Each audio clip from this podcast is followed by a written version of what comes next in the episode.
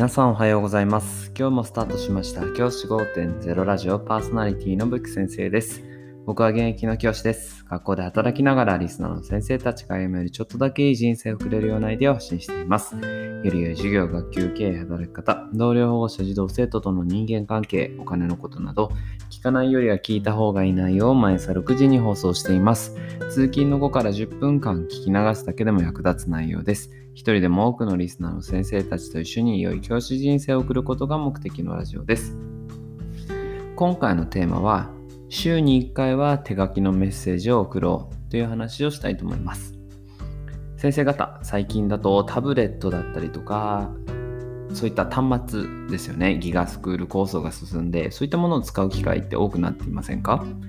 授業の中で児童生徒が使う機会も当然増えていると思います。これ自体はとてもいいことだと僕は思っています。僕自身、情報機器、ICT 機器なんていうものがすごく好きで、あの自分自身も使うのが大好きで、よーく使ってます。他の先生から、ブック先生はよく使ってるよね、ブック先生に教わるよみたいなことをよく言ってもらえるぐらいに、そういったものを使うことが多いです。そんな私ですが、実は週に1回は自分が担当してる学級では手書きのメッセージを書いて送るそういった機会を作っています具体的に言えば道徳の授業です道徳の授業の感想は必ず紙に書かせてそれを僕がそれに対して赤ペンで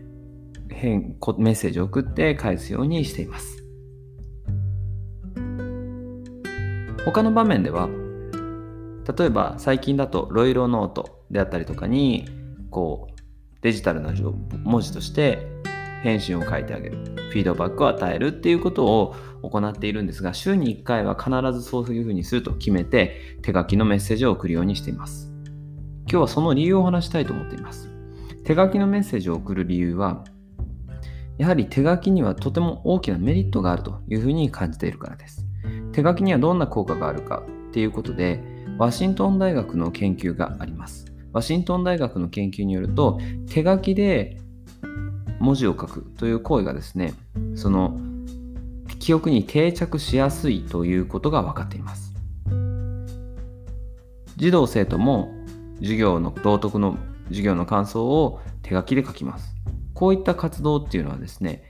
キーボードで打つという作業よりも脳を刺激することができますそうすることで児童生徒にとってあ文字を書いたということでその内容が定着しやすいっていうメリットがあるんですね。これはすごく大きなことで例えば毎時間これをやると大変だとは思うんですけど週に1回だけでも手書きで書く授業のまとめまあ道徳で言えば週に1回なのでまとめというかあれはないんですけども教科の授業の中でも例えば金曜日の授業1回は手書きにするということでその授業1週間の中でやったものなんかがよく頭の中に定着するっていうメリットがあります。またですねやはりその手書きのメッセージを教師からもらうっていうことはすごく子供にとって嬉しいことだということが僕が今まで教えてきた経験則であります。先生方は手書きのメッセージを書いたりしていますか？僕が今担当してる学級でアンケートを取ってみたんですけど手書きのメッセージと先生からの文字でのメッセージデジタルな言葉例えばタイピングされた文字でのメッセージどっちの方が嬉しいっていうと95%以上。まあ20先生の書いた文字がいいっていう風な子供がですね30人中29人でした。1人はデジタルの方がいいとは言っていましたが29人もう9割以上ですよね。90%以上の人はやはり手書きのメッセージに嬉しさを感じるようです。なぜかっていうふうに聞いたところやっぱり先生が一生懸命読んでくれている気がする。先生からの気持ちが伝わりやすいっていう言葉を言ってもらいました。これはすごく納得かすることがあると思います。僕が以前ですね自分が中学生ぐらいの時にやっていた真剣ゼミっていうので赤ペン先生っていうのがあったんですけど先生方もご存知の方もいると思うんですけどこう月に1回とかテストみたいなものをやってそれを郵送することでそれに対して赤ペン先生が赤ペンを実際に入れてそれを返却してくれるっていうサービスですね。これやっぱり僕はすごく嬉しくてその時にもらったメッセージっていうのはちゃんと読むようになってました。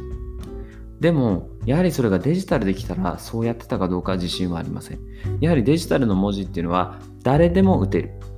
その先生じゃなくても打てるっていう風なところがやはりどこかで感じてしまいます。やはりそこは文字をきちんと先生が書いてくれた。先生の文字で書いてくれたっていうことがやはりこう子供にとっては嬉しいっていうふうに感じると思います。今デジタルが普及して僕は全てのことを手書きでやらなくても全然構わないと思っています。それは先生方の負担軽減にもつながるのでやる必要はないと思っています。ですが週に1回先生方が負担にならないところで